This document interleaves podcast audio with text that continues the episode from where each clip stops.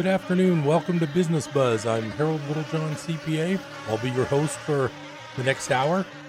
I'm glad you have time to take a little bit of time with me and spend part of your busy afternoon. Oh, maybe a little bit of education, a little entertainment, a little humor sometimes. I'm not sure. This has been a really busy year for me with between the crazy virus thing and then the way they extended tax season out and then they they still left it short. In other words they extended the deadline from April to July but they didn't extend the extended deadline. So the people who got extensions in July still only go till October. So October 15 is the final day for filing your 2019 tax on time if you did an extension I do have a feeling that anybody who didn't get an extension but still files pretty soon, my guess is that they're probably end up being kind of, I don't quote me on this, my guess is that they're going to end up being fairly lenient on anybody who gets a late payment penalty or a late filing penalty and you ask them to forgive that penalty. I just have a feeling with the whole way this year of 2020 has been crazy. I think they're going to end up excusing quite a few penalties. I mean, I can't guarantee that. I never guarantee it. But I just got another letter today from a an email today from a client who had a problem a year or so ago and decided to they decided to file a business as a partnership instead of as an individual uh, LLC on their tax return, which is totally legal. But they decided to do it after the deadline for a partnership return, which is March 15. The deadline had already passed. So when we sent in this partnership tax return with the husband and wife as the two partners, which is totally legal, it was a late tax return and we sent it in in September and I knew it was going to be late. That partnership then got a letter billing them for late filing of a partnership, which is about $3,000 when you're six months late with two partners. Bottom line is they have an automatic penalty removal rule, and the letter I saw today actually mentions because it's your first year. That is a major thing for a lot of people. Anybody who started a partnership and forgot to file the extension on time, they forgive the partnership. Well, they forgive partnership penalties anyway if all the partners file on time, but that's a whole nother issue. I don't want to get too complicated. All I can tell you is there's quite a few ways for IRS penalties to get removed, and uh, it's not. Uh, honestly, it's just because I've been doing this for 40 years. I just I've seen it all. I've tried here and there. I've seen the ones that do get it approved. I've seen the ones that don't, uh, and so it's just a matter of all the experience.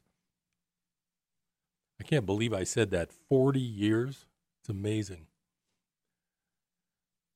Kind of reminds me of the story where whenever I get into a situation where I need to bill a client, which is daily, uh, I, it's a it's a story of Pablo Picasso sitting in the French, I'll call it the Spanish cafe,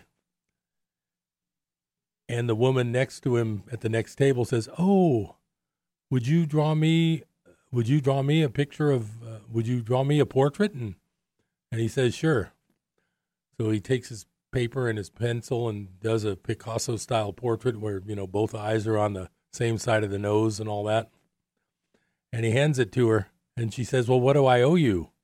And he says uh, 50000 what do they use? Oh euros. He says 50000 euros. She says that only took you two minutes says, No, ma'am, that took me 50 years. get it? That's where, uh, you know, I'm at the point, uh, 40 years experience doing a lot of income taxes. I don't purport to be an expert at all the things that CPAs can specialize in, but I've done a lot of taxes and I'm very familiar with what people need to look out for, what they can deduct, uh, what they have to report, uh, et cetera, et cetera. So I'm just not shy anymore when it's time for when it's billing time. I mean, I'm not the most I'm not the most high priced CPA in town. I know that for a fact. But I'm also not the lowest. And uh, every time, if you call me for one of those free consultations, uh, you know, you're getting 40 years of experience uh, when we talk. In fact, I just had a client today that we set up a time because they're it's clients who are considering selling a rental property at a pretty big gain. I sat there and talked with them for a while before I came over here. And in a half hour, I was able to give them the advice that, you know, it would take years for someone to learn or a lot of hours to study. And even if they studied this in a in an IRS booklet or a tax a tax class or anything like that, there's just no substitute for the experience that people have. So if you're like if you're looking to do put an addition on your house or add a bathroom or something, you can find a licensed contractor who's 25 years old or one that's 55 years old. The 25 year old may have some great ideas, but he may not have the experience to know things like how much trouble is are you going to have, how much is the permit going to cost with the city, What's the inspector going to ask when he comes over? It's that experience. It's the guy that's been doing it for 30 years versus the brand new guy. And it's not saying the job in the end is better, but it's saying that you're going to pay for that experience and you're probably going to remove a lot of the doubt and the iffiness of finding a new guy to help you. I always look for the experience over the some of the practical knowledge, but then again, a licensed CPA and a licensed contractor, they all pass the same tests and they all have the same continuing education requirements. So there are certain certifications that require different uh, different tests and different education. But for the basic thing like a CPA, I don't know. It's just I, I don't know how I got off on all this tangent. I was just thinking of the fact that with uh, the Picasso spending two minutes, the picture's worth a lot more than two minutes of clock time on an average painter, is what I was trying to convey with that little joke. And I've been known to make mistakes. I'm not perfect. But the main thing is, I've seen almost everything, and I'm also experienced enough to know when I hear something I don't want to take on that I can say, you know what? I'm not really the best guy for you on that. You should try so and so, or, you know, Sometimes I'll refer them to someone that I happen to know is real good at a certain topic. There's just some topics I'm not an expert at, and I'm I'm the first to admit it if it comes up. I can't. Uh, you can be some things. What what is it? You can fool all the people all the time and all that, or some of the time. So you can't be everybody's best friend, and you can't be everybody's expert in all fields. But as long as you know which ex, which fields you are good at and which ones you aren't, then you can act accordingly and save everybody a lot of grief. Because you can just you know send them to the right person. Sometimes they actually need a licensed attorney, and I have to tell them I'm not an attorney. But some people, I'm the only professional they really know, so they always ask me for referrals, and so I try to refer, you know, the right person when I can, which is, you know, I can usually do that. I normally know who the right person is. At least I can point them in the right direction. So I do see now that the air quality today is unhealthy, and uh, it looks that way outside. Um, hopefully, you're able to stay in and stay in with the air conditioning and all that. So I was just kind of looking around to see if I can find any local news because I haven't printed anything today that's local. I've been I've been too busy. I've been nonstop. Today's the day that I actually play tennis in the morning. I have a couple days a week like that. So once I do that, I'm not getting to work early, so I'm going to be kind of behind the eight gun behind the eight ball every uh, every day that I play tennis in the morning. So I'm just going to hit a few highlights here of some. Since it's business buzz, we'll look at the Chico ER, and since coronavirus affects business, I think it qualifies as business news. After stubborn plateau, California's averages of cases and deaths hit new lows. Well, the deaths have been low for a long time, and I guess now the cases even are going down. Uh, I've talked before on Business Buzz about cases versus deaths. I just read today that it sounds like some some report came out that said nine out of ten COVID positive people are not contagious, which is pretty amazing. That we shut down the world's economy for something that's not even contagious. Uh, pretty amazing. If you've noticed, I don't know if you've noticed, but uh, England and Australia are really in bad ways as far as the lockdown and people getting arrested for like commenting on it. So hopefully they won't. Uh, hopefully they won't get me because I'm commenting. I'm commenting. Uh, Grizzly Dome still burning, but has not crossed the Feather, Feather River Canyon. That's good news. So hopefully the fires are slowing down. That's not good at all. And well, that's about it for local news. I'm honestly, I don't know what's going on. I see a lot of signs in people's yards for who to vote for. I honestly need to do a little more research on these local. Well, my problem is where I actually live for my voting is not in the city.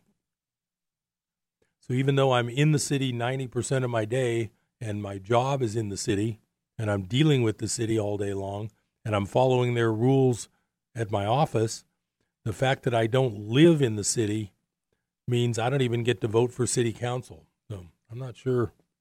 I'm not sure how good that is. It always kind of bugs me that uh, I have to do business in Chico. Of course, they they would say, "Well, you choose to do business in Chico." It's like, yeah, technically I do, but the fact that I am doing business in Chico should give me at least something of a chance to vote for city council. But I guess not.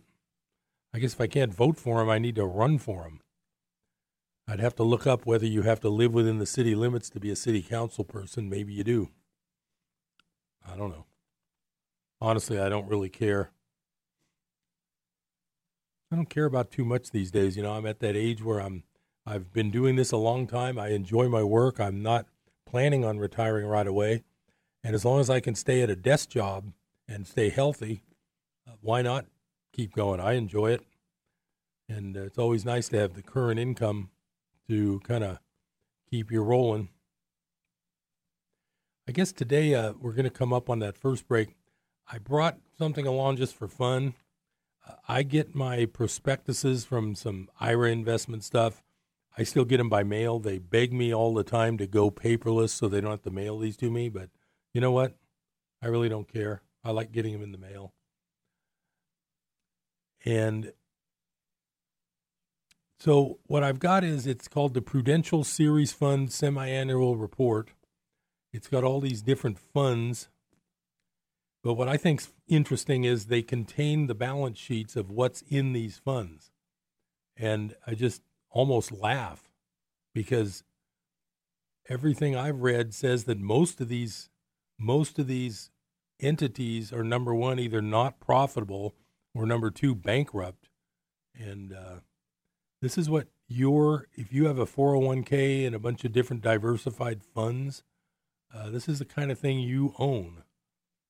Um, I mean, I don't know which of these, I don't know which of these uh, companies necessarily are good, bad, uh, doing well, not doing well, but just looking at the list, like uh, Exxon Mobil, number of shares value. Illinois Tool Works. Ooh, that sounds like a good all-American company. They probably they probably moved everything to China anyway 30 years ago, but they still call themselves Illinois Tool Works. Oh, Las Vegas Sands. That must be a wonderful investment, guys. They've shut down the casinos for 6 months. You still like your you still like your shares in Las Vegas Sands in your retirement account? Wow. Scary stuff. Oh, Merck. Merck and Company. Well, at least up until the Trump administration, I know they were doing well, but I'm not so sure now. Uh, Microsoft's good uh, now that they're in the vaccine business. Oh, whoops. Excuse me. Sorry about that. Uh, let me see. Pfizer, Pfizer, Qualcomm, Raytheon. Oh, Sherman Sherwin Williams Company. Well, that's a that's a good all American company. Well, we're going to take a break. I got some more news and uh, entertainment coming up for you. I'm Harold Littlejohn. Stay tuned to Business Buzz.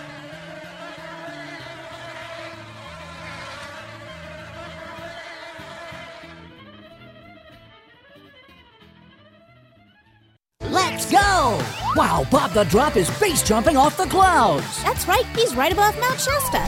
Awesome! Way to stick that landing, Bob. Now he's shredding it up on a snowboard. Wahoo! Look out, here he comes. Woo, that was cool and refreshing. It should be. It's going to be Mount Shasta spring water in 500 years. Have it delivered right to your home or office by calling 1 800 922 6227. Pure and simple, naturally the best. Mount Shasta spring water. Sometimes insurance can be a confusing business. I can't stress enough the importance of having a single professional insurance agent to help make sense of all your personal and business insurance policies. You don't want to get caught without the right coverage. For all your insurance needs, trust Brad Jacobson, your local farmers insurance agent. Call 891 7900 for a free consultation and a policy review. 891 7900 for Brad Jacobson, your local farmers insurance agent. Hi, this is Rob Walter, host of Red Sky Radio with Rob Walter. This is a program that proclaims liberty to the captives of our beloved nation, where truth trumps political correctness and where the uncompromised Word of God exposes the works of darkness and sets free those held hostage behind the iron curtain of a shamelessly biased media. America, we have a trail to blaze. It's time to saddle up. It's time to ride. Join me at 7 a.m. on KKXX. Saturday mornings at 7 a.m. here on KKXX.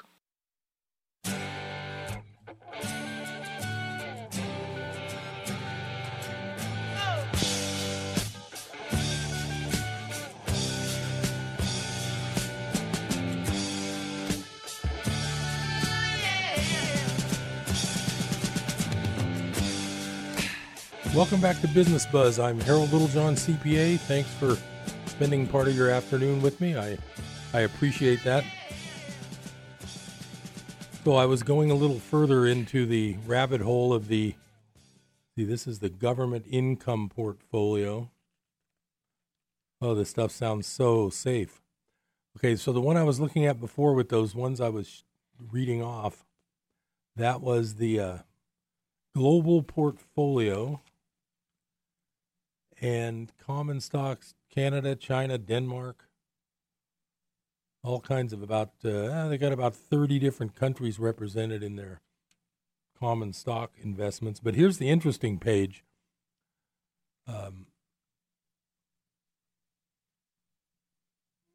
net investment income or loss. So I'm an accountant, so CPAs are supposed to read these kind of statements all the time. Honestly, I choose to do income tax a lot more than I do regular bookkeeping and accounting, which I kind of learned. As they say, I cut my teeth on it when I was younger, but I had to to become a CPA. Nowadays, becoming a CPA is a lot different than when I became a CPA. Very much different in the experience category. I won't go into it because I'm not an expert at it, but I do know that you no longer even have to work for another CPA to become a CPA, which to me is pretty weird. But anyway, that's, you know, this is the new world. So here's the interesting part of this global portfolio, which is something, you know, you might own this. It's part of Prudential Securities.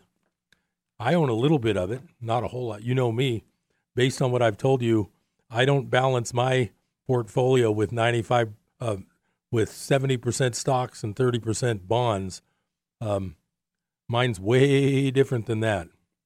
And if you've been listening to Business Buzz at all, you know what I'm into. Okay.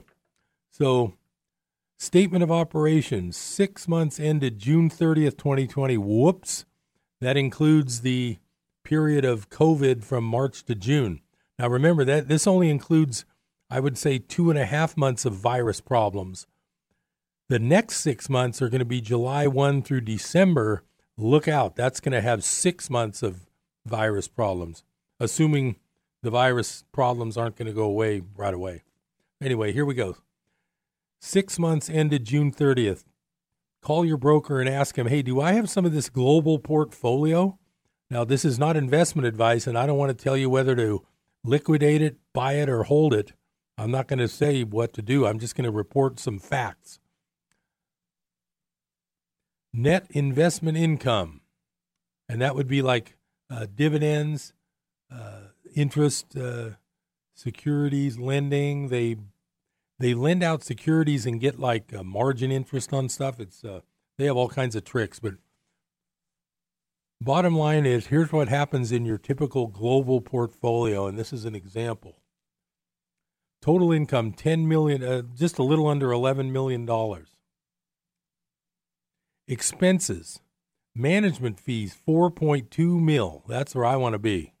Oh, accounting fees 156,000. Nah, that's too much work for 156 grand. I'd rather be a management guy making 4.2 mil. That's the one I want to be.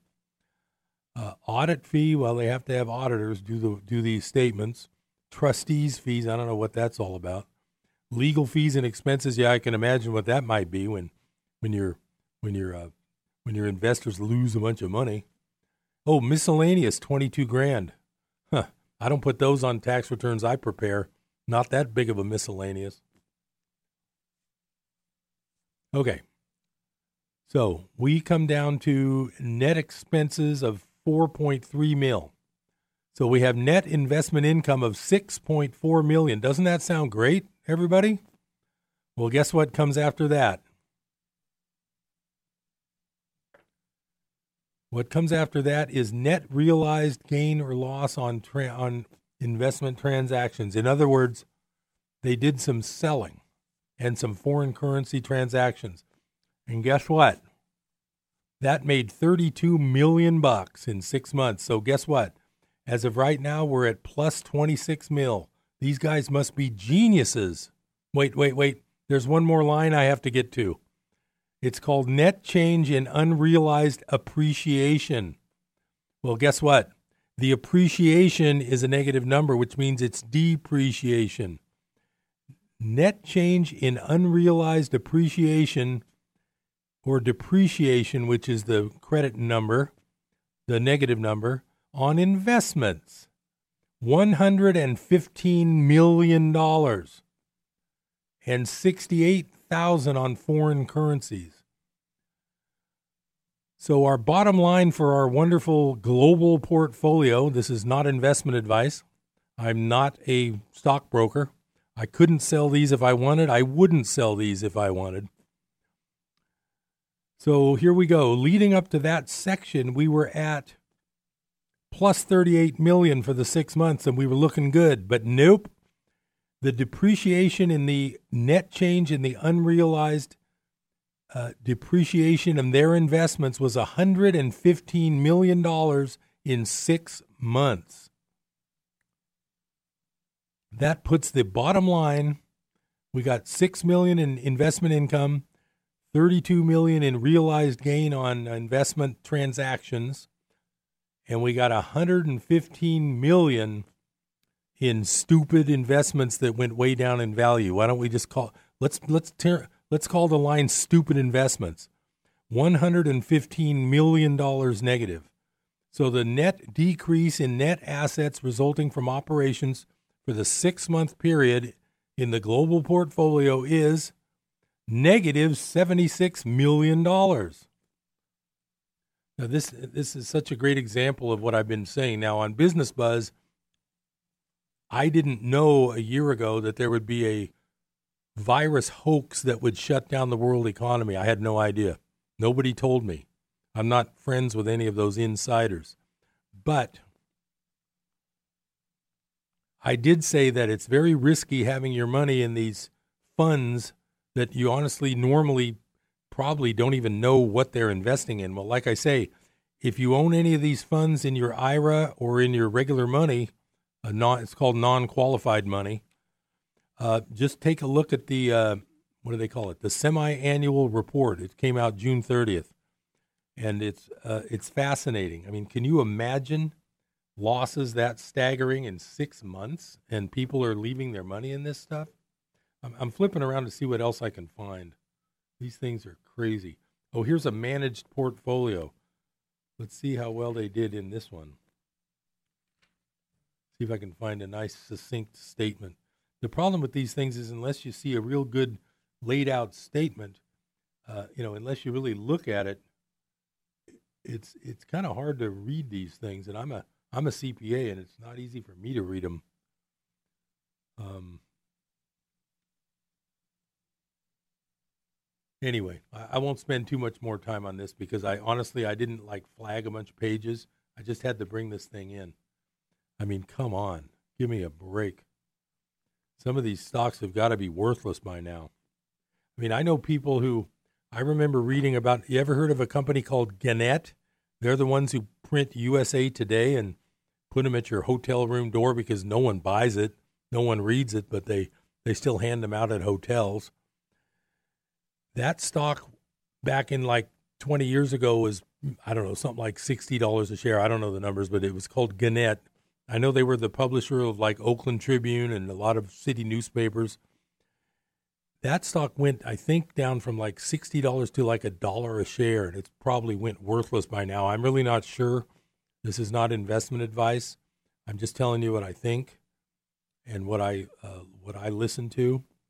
Uh, I'm going to look it up right now just to check. But the bottom line is, you know, who would have thought 20 years ago that newspapers would all die? Who would have thought four months ago that uh, hotels and restaurants would be shut down for months for, for no reason, basically? I mean, who who would have thought? I never would have thought.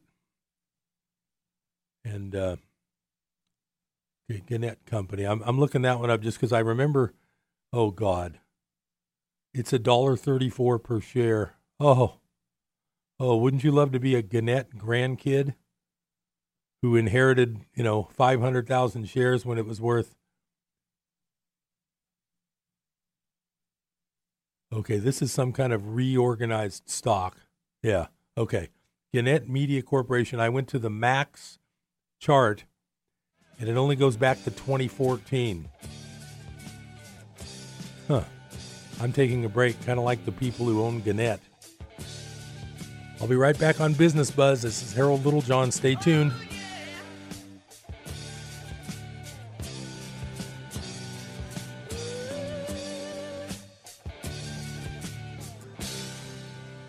When 10,000 religious people representing all religions of the world went to the prayer conference, tell me why every witch and shaman and every kind of foolish, weird religious practice is welcome to its open arms.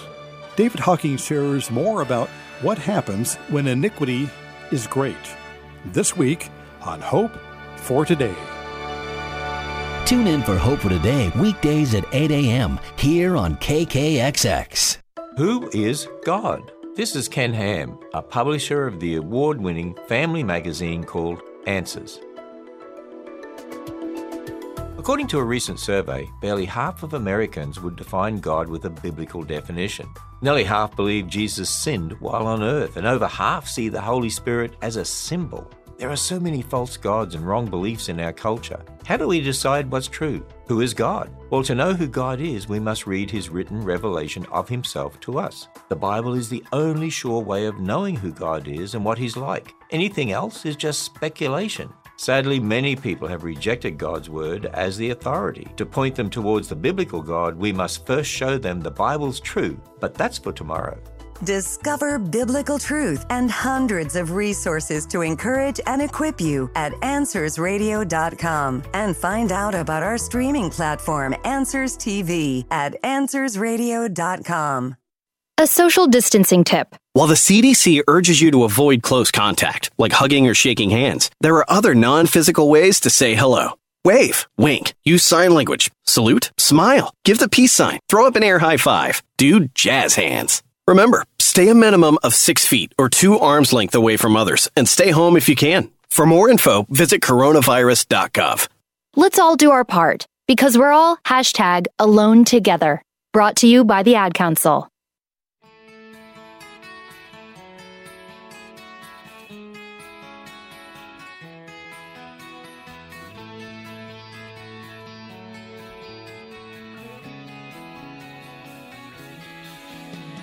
Welcome back to Business Buzz. I'm Harold Littlejohn, CPA. Thanks for spending part of your afternoon with me. I appreciate that. I have a busy afternoon every day, I'm afraid. It's just uh, that time of year. Anytime between about February and October 15 is a busy time for a for a CPA in Chico. I'm just going to get rid of this Gannett here on my screen, but I just wanted to mention that okay, this thing was this thing dove way down from a long time ago. It was a large company. I don't know what this one called. It's called GCI is the symbol. It's Gannett Media Corp.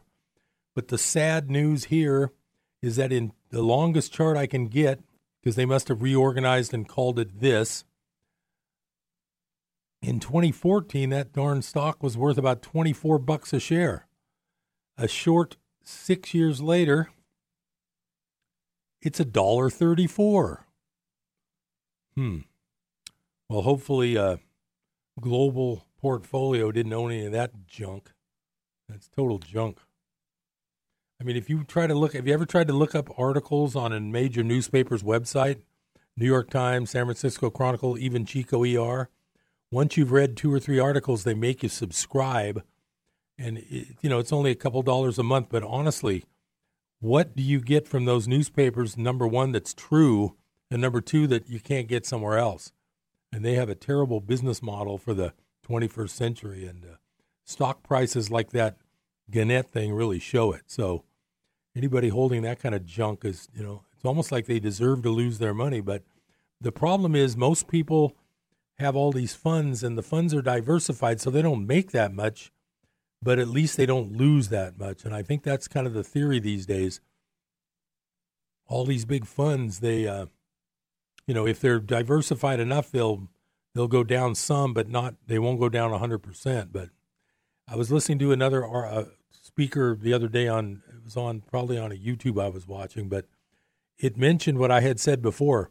In 1929, the stock market had a crash, but it didn't crash right away. It took about three, almost three years to hit the low, and I believe the low was pretty much a 90% loss. And then it took the real bad news for that is it took something like 30 years after that to climb back to where it had been in 1929. So you have a 3-year period where it where it completely drops like a rock, but it takes 25 or 30 years for it to come back to where it was. So, I mean, could you imagine right now with the Dow in the high 20s, a 90% drop would take it to 3,000? You'd probably have to wait 30 years for it to get back to where it was before. So don't be, uh, and not you know not investment advice. I'm a CPA, but I'm not a financial advisor. You have to do your own research and your own due diligence, as they say. But can you afford to lose 90% of your retirement money in case there's one of those crashes that happen every 90 years or so? Uh, I, I don't think you can afford to lose that much. I know I can't. So I'm sitting here thinking, well, you know, Business Buzz listeners, they've heard all my stuff about gold and silver. They don't need to hear that every week. So I was thinking about where does our money go? Why are we broke? We've got the richest country in the world. We have uh, this country has all the minerals, all the silver, all the gold, a lot of gold, not all of it. Why are we broke? So I'm thinking, well, you know what? I think over the last at least 100 years, probably 200, I think I think the rich people have basically stolen all the money. So I got to thinking and I was looking up a little research and I just thought of a couple good topics. One of them would be foreign aid.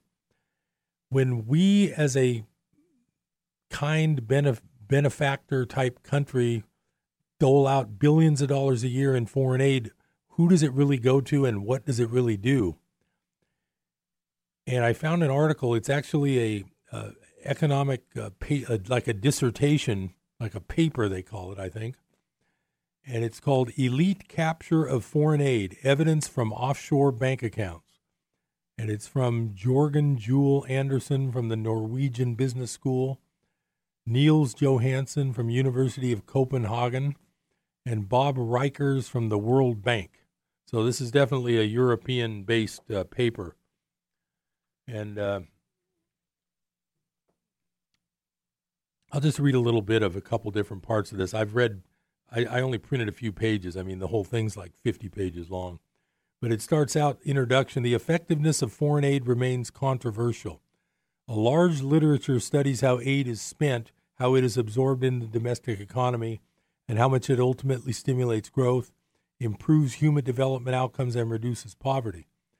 In light of the evidence, some scholars assert that aid plays a pivotal role in promoting economic development in the poorest countries, while others are highly skeptical. Many studies emphasize that aid effectiveness depends crucially on the quality of institutions and policies in the receiving countries.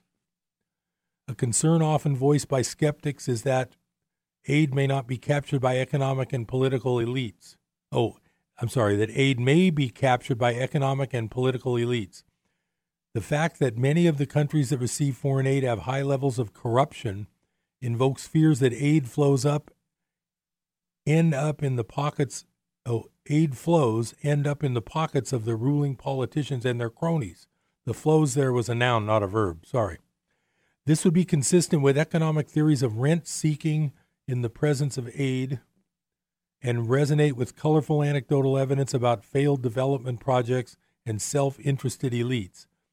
Yet there is little systematic evidence on diversion of aid. In this paper, we study aid diversion by combining quarterly information on aid disbursements from the World Bank and foreign deposits from the Bank for International Settlements. Okay, so I'm not going to, I, this is, a lot of this is even over my head, but I just wanted to share some of this. So the main findings, we present the results from our baseline model in Table 2, controlling for GDP growth, country fixed effects, and time fixed effects. We find that aid disbursements are strongly associated with increases in haven deposits, which means uh, those tax avoidance havens, but do not vary systematically with non haven deposits. Specifically, an aid disbursement equivalent to 1% of GDP in a given quarter includes a st- statistically significant increase in haven deposits of around 3.4%. By contrast, as shown in column 2, the analogous effect on non haven deposits is a statistically insignificant decrease of around 1.5%. So I, am not, I, I, don't read this whole thing. I don't expect you to. I think it would put you to sleep. Uh, it's just too much. But the, the bottom line is this What if what if politicians were voting for foreign aid that ended up in these haven banks? And what if it was coming back to them somehow?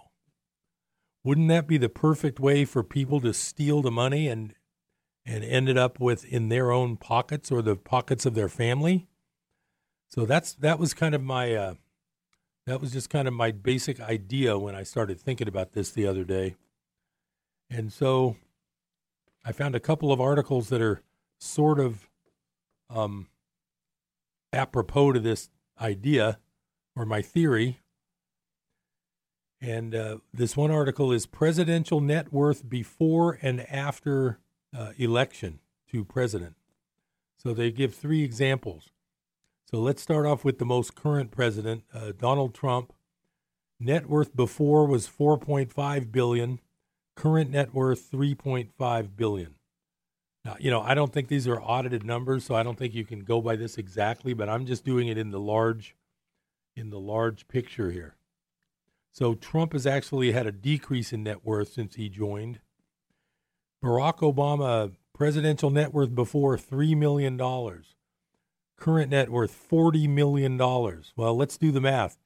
He had 8 years of 400,000 salary so that comes to about a little over three million. And you know, hey, maybe the guy's a good investor. Maybe he bought, maybe he bought Apple twenty years ago. Maybe he bought Tesla when it first came out. Maybe he bought Amazon when it first came out. So he went from three million to forty million. Now here's the good one: Hillary and Bill Clinton net worth before four hundred and eighty thousand dollars. Current net worth one hundred million plus. Wow. That's interesting. So, one of those things that I thought about was well, they do do those book deals. So, how does that work? So, I looked into that a little bit. I didn't look, I really didn't look into anything. I just did a little easy Google search that any of you could do. and I came up with an American Thinker article from October from December 9th of 2019 and it says Obama gave Common Core contract to publisher got a 65 million book deal in return with a question mark. And it says uh, as far left Democrats yell about bribery and high crimes, let's turn to their own side of the aisle, starting with the once penniless President Obama who left public office a very very rich man. He just bought a Martha's Vineyard mansion for a cool 11.75 million, which is in addition to his Kalorama lookout post, his Chicago home, and possibly a Hawaii spread. At some point you've made enough, but not him. Ostensibly it's mainly the work of his book deals, no bribery there, right? Well, ahem. According to Investment Watch, something doesn't look quite right. Obama gave Pearson Publishing $350 million to create Common Core text and Pearson gave Obama a $65 million book deal in return. And Pearson Publishing was paid for Common Core, Penguin Random House Publishing did the Obama book deal. But there is commonality with the two. Penguin Random House was formed in July of 13 upon the completion of a $2.4 billion transaction between Bertelsmann and Pearson to merge their respective trade publishing companies, Random House and Penguin Group. Bertelsmann and Pearson, the parent companies, owning 53 and 47 percent respectively. In July 2017, Pearson agreed to sell a 22 percent stake in the business to Bertelsmann, thereby retaining a 25 percent holding. That sounds like a classic bribe. You give me this big contract, and I'll kick back some to you at a later date, Chicago way. The book cash flow to Obama in 2017. Anyway, you get the idea. The money goes out to foreign aid or book publishing contracts, and then it comes back to people in some other fashion. I thought it was fascinating. I had to share it with you. Stay tuned to Business Buzz.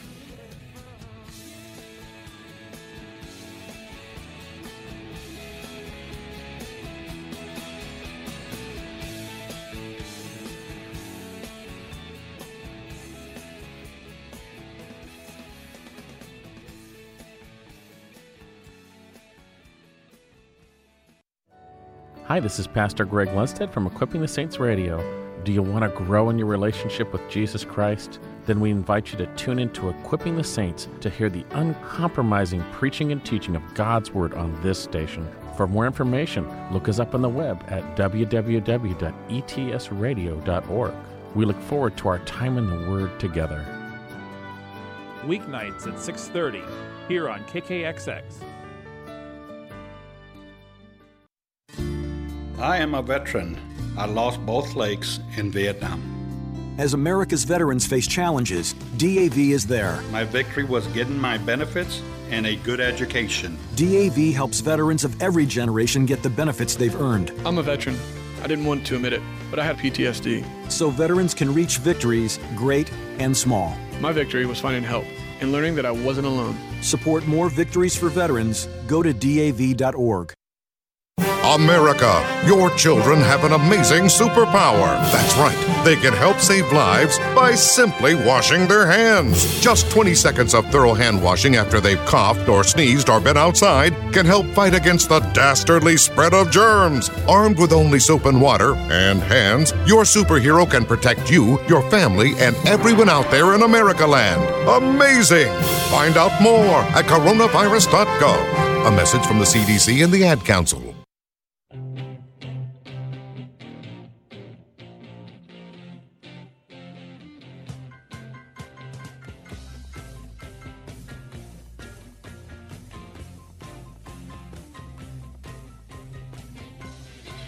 Welcome back to Business Buzz. I'm Harold Littlejohn, CPA. We're wrapping up another hour of fun facts to know and tell, entertainment, humor, well, maybe.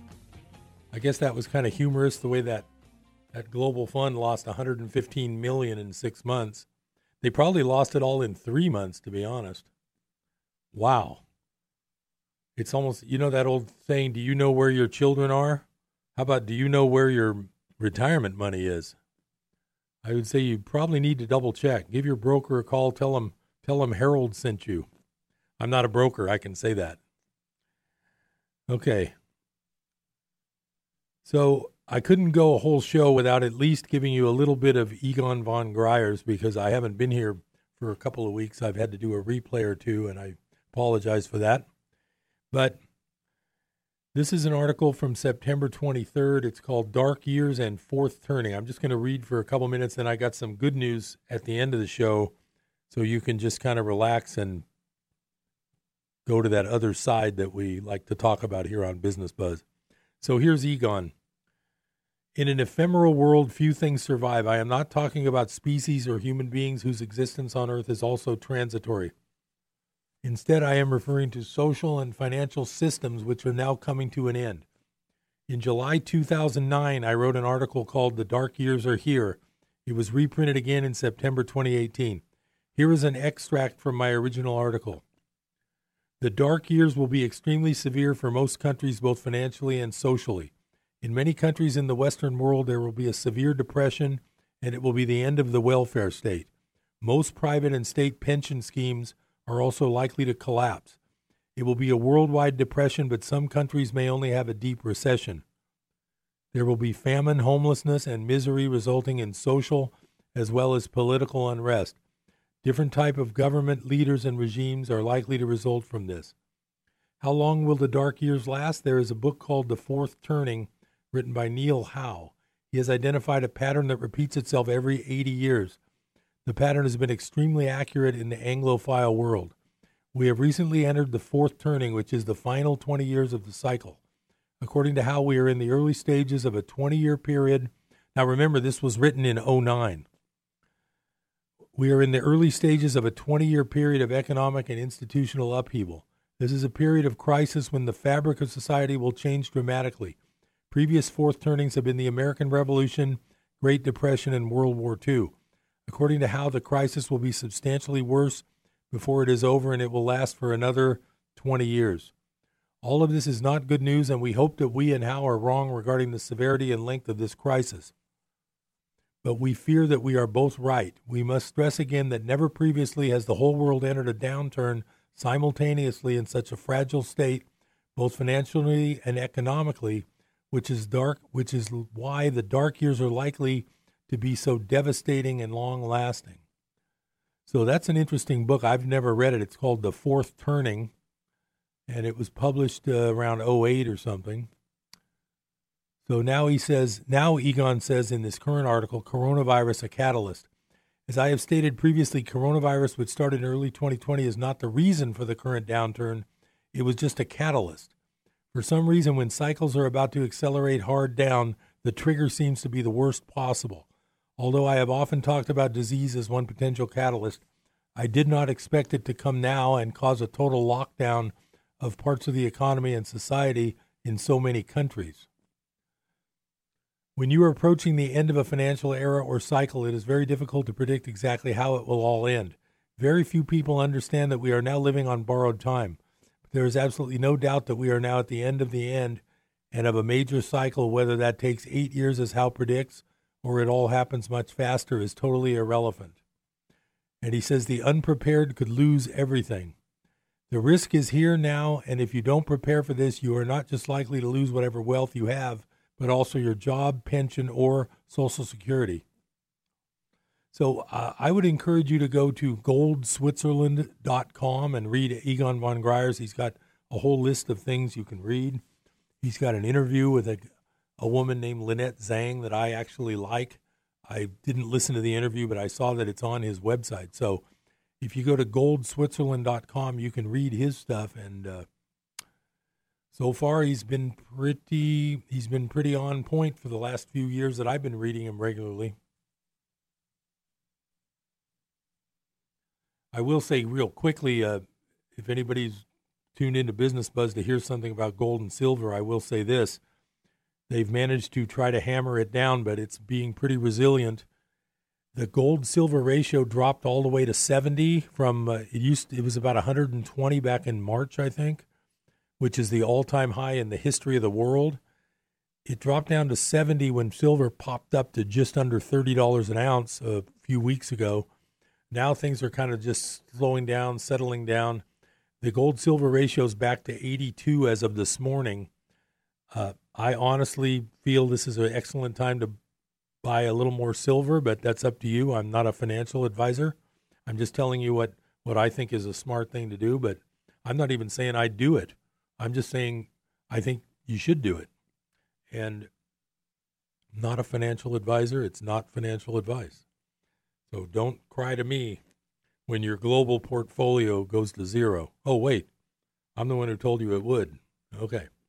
Call your broker, ask him about that. Ask him what you own. See how great of an answer you get. It may not be what you what you hoped for. Okay, so for the last few minutes of the show, I'm glad you stuck with me this long. Don't fall asleep if you're driving. I'm going to share another part of my favorite book, which is A Course in Miracles. For those of you who don't like Eastern religion, please please turn me off. And I'm just going to go right to the start. The very beginning, the meaning of miracles, chapter 1, part 1, principles of miracles. So this is really interesting because when I first bought this book, this is of course where I started. And the whole time I read all these, it was like, well, that was interesting, but I didn't know what it was talking about.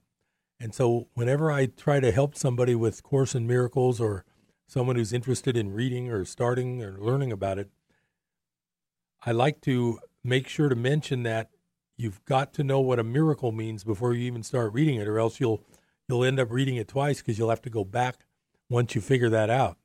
And I finally figured it out after many, many readings, many, many, uh, many, many listening to videos, listening to people, teachers talking about it. It finally occurred to me what a miracle is. And it's very simple. A miracle is when you shift your mind from the everyday, daily, I call the wrong mind, and you shift it to the other mind, which is the mind that observes your thoughts. So when you step back from your thoughts and watch your thoughts go by, one way you can do it, Eckhart Tolle's big on this. One way you can do it is say to yourself, I wonder what my next thought will be. And you'll get that little half second of blankness. Okay, that blankness, and when you're observing your thoughts, because the thoughts will never stop, they just keep coming like uh, like uh, floats in a parade or leaves on a stream. They just keep coming. The secret is not to try to stop them. The secret is to just observe them. Observe them as an observer. That is what this book calls the miracle. So it's a very simple thing. It's, it takes forever to really master all this, and I don't claim to have mastered anything. I'm a total amateur at this whole book, but I love it and it makes me feel good. And the the book even says the goal of the book is peace of mind. It's, the goal isn't to make you a, you know, a shining star guru and uh, you know a disciple to, or you know a, a person, a, a messiah to all these people. That's not the goal of the book. The goal of the book is peace of mind. So I'm going to read some of these principles of miracles, and they're numbered. One, there is no order of difficulty in miracles. One is not harder or bigger than another. They are all the same. All expressions of love are maximal. So, just in that one short three sentence deal or four sentence deal, we already learn a new we already learn a new definition in this book. Love equals a miracle. So you know, that's another thing about this book. It's written very, very uh, interestingly. Okay, number two, Miracles as such do not matter. The only thing that matters is their source, which is far beyond evaluation. So I'm just giving you my little uh, my little take on each one of these now that I've read this book for 10 years and I still don't know it all, don't understand it half the time. So in my opinion, what that is saying is the only thing that matters is their source, which means their source is just is basically what he means in here is like God. But God is not a is not an object. It's not a person. It's not a man in a white robe. It's just God, which is far beyond evaluation. So, right there, it's telling us we're not going to learn anything about that in this book. Okay. Number three, miracles occur naturally as expressions of love. The real miracle is the love that inspires them. In this sense, everything that comes from love is a miracle. Okay, number four, All miracles mean life, and God is the giver of life. His voice will direct you very specifically. You will be told all you need to know. So, in number four, that comes down to the whole thing about people who realize that if they don't try to think all day and just let things unfold as they may without directing it yourself, that's where number four comes in. It says, You will be told all you need to know. So you really don't need to think much at all. Okay, number five, miracles are habits and should be involuntary. They should not be under conscious control. Consciously selected miracles can be misguided. So, to me, as an amateur reading this book, the fact that they're habits and should be involuntary, they should not be under conscious control. You shouldn't direct any miracles into any certain direction. I guess you should just uh, let them try to happen involuntarily. And I, I kind of, you know, after 10 years of working with this book, it's actually been 12, but I say 10 because it's, it's easier that way. In 10 years of working with this book, I still have to remind myself to get into that miracle mode of thinking, that that observing mind mode. You need to get there, and you won't get there unless you remind yourself to do it. I'll put a little bright colored sticker on the monitor of my computer, and for the first day or two of that, the different color will tell me, "Hey, snap out of it. Get into get into that other mode." But then after a couple days, that color dot becomes normal, and I and it doesn't do any good anymore. So you have to remember to keep changing your color. Here's a good one. I really like this one. Number six miracles are natural. When they do not occur, something has gone wrong. So, the miracle here, if you get out of that mode of thinking that the miracle means, uh, you know, uh, the rain comes when the drought, you know, the drought finally ended and the rain came after you prayed. That's not the miracle. And uh, some guy getting out of a wheelchair and walking, that's not the miracle. The miracle is just a shift in your mind. Miracles are natural. When they do not occur, something has gone wrong. So, in other words, if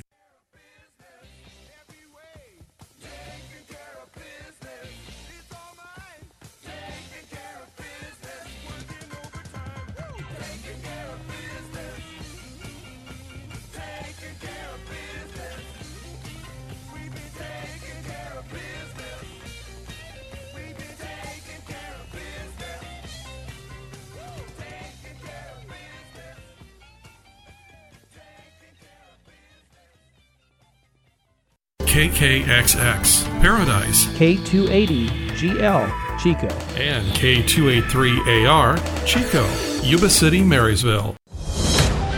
Breaking news this hour from townhall.com. I'm Keith Peters. Freedom of religion has been a hot topic on day two of confirmation hearings for Amy Coney Barrett before the Senate Judiciary Committee. Texas Senator Ted Cruz telling Barrett Democrats oppose her because they like the kind of judges who will erase the Second Amendment from the Bill of Rights. And he went on. And how about religious liberty? Something Cruz calls an issue that's near and dear to many Americans. The right of every American to live according to your faith, according to your conscience, whatever that faith may, may be. That drew a fiery response from Democrat Amy Klobuchar. After listening to that for a half hour, that Joe Biden is Catholic and he is a man of faith. Klobuchar tried but failed to pin Judge Barrett down on her likely votes involving Roe versus Wade. Bob Agnew, Capitol Hill. The U.S. Supreme Court stopped the once a decade head count of every U.S. resident from continuing through the end of October. The Trump administration had asked the nation's high court to suspend a district court's order permitting the 2020 census to continue through the end of the month.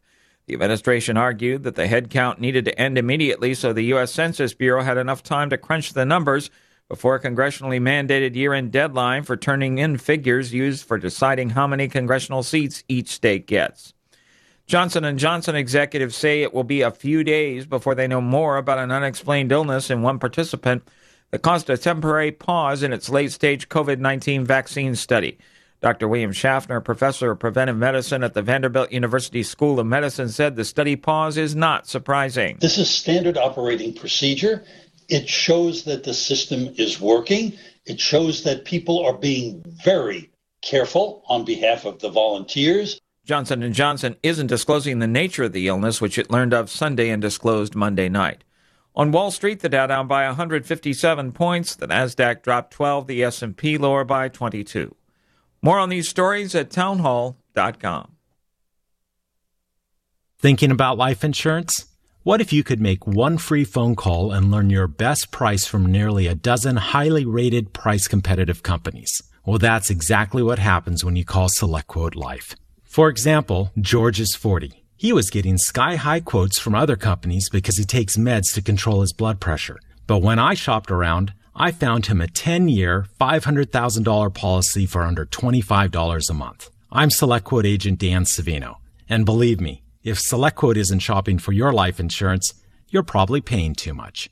For a free quote, call 800 523 3771. That's 800 523 3771. 800 523 3771. Or go to selectquote.com. Since 1985, we shop, you save. Get full details on the example policy at selectquote.com slash commercials. Your price could vary depending on your health issuing company and other factors. Not available in all states. Here's the townhall.com business brief. Stocks are ending lower as Wall Street takes a pause after a four day winning streak. Coronavirus counts are rising at a worrying degree in many countries around the world. And Johnson & Johnson said late Monday it had to temporarily pause a late-stage study of a potential COVID-19 vaccine. Uncertainty about the prospects for more stimulus for the economy from Washington also hanging over markets. Several big companies kicked off the earnings report season with better profit reports than expected. Analysts are looking for improvement generally from the spring. The Dow gave up 157 points today to finish at 28,679. The Nasdaq was down a dozen to 11,863. The S&P 500 dropped 22 points to 3,511. New York oil up 76 cents to $40.20 a barrel.